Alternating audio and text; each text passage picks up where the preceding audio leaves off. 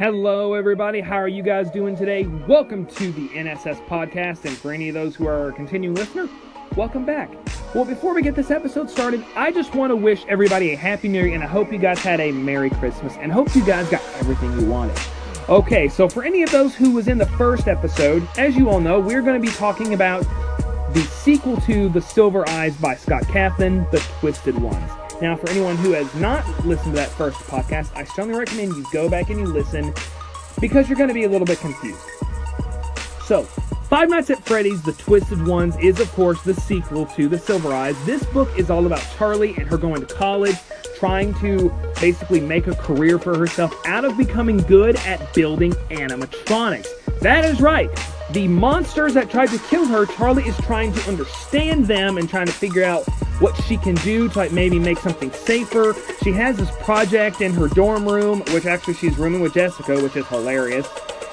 She is basically trying to live her own life and trying to figure out how animatronics work, but also trying to figure out stuff about her twin brother and all these dreams and doors that she has been not only having, but drawing.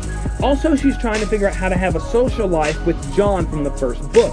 Her and John have both went away for a year, and now they have come back, and John is trying to do his best to basically tell tell Charlie how he feels, but Charlie keeps having these mental breakdowns, and it's bugging her because she she wants to close the door.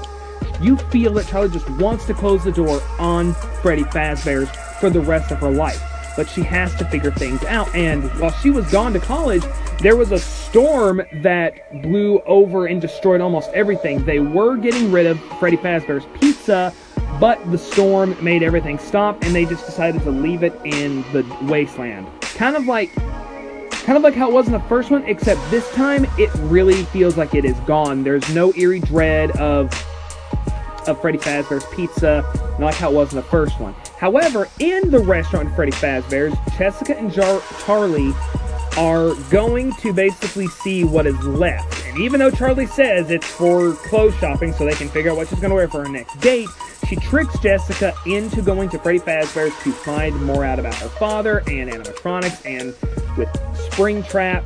That's right, we get Springtrap in this book, everybody. And Scott Cawthon did a very good job of kind of combining Five Nights at Freddy's 3, Five Nights at Freddy's 2 somewhat, and the sister location all in one.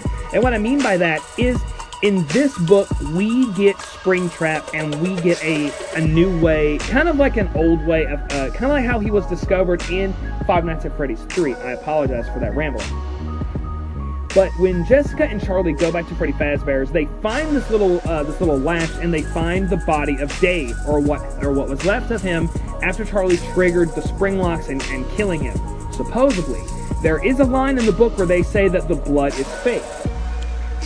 now, when they are in this place, when they are under Charlie's house, we get Springtrap, and he reveals that when Jessica and Charlie came to Freddy Fazbear's and they opened where he was, it awoken him basically. They left him there to die. He woke up.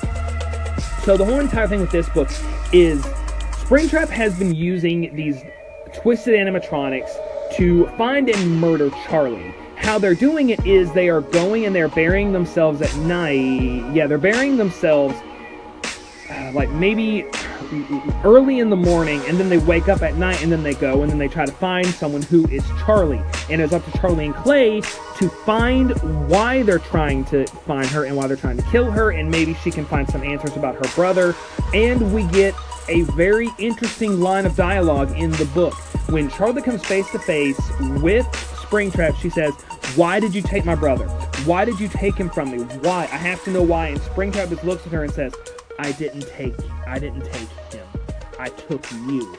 And I when I first read that I was like, what the heck?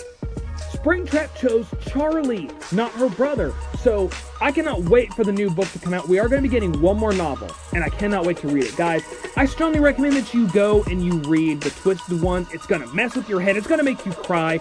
I know it made me cry. Guys, I hope you have a very happy new year, and I'll see you guys next time as we dive into the novel verse for Resident.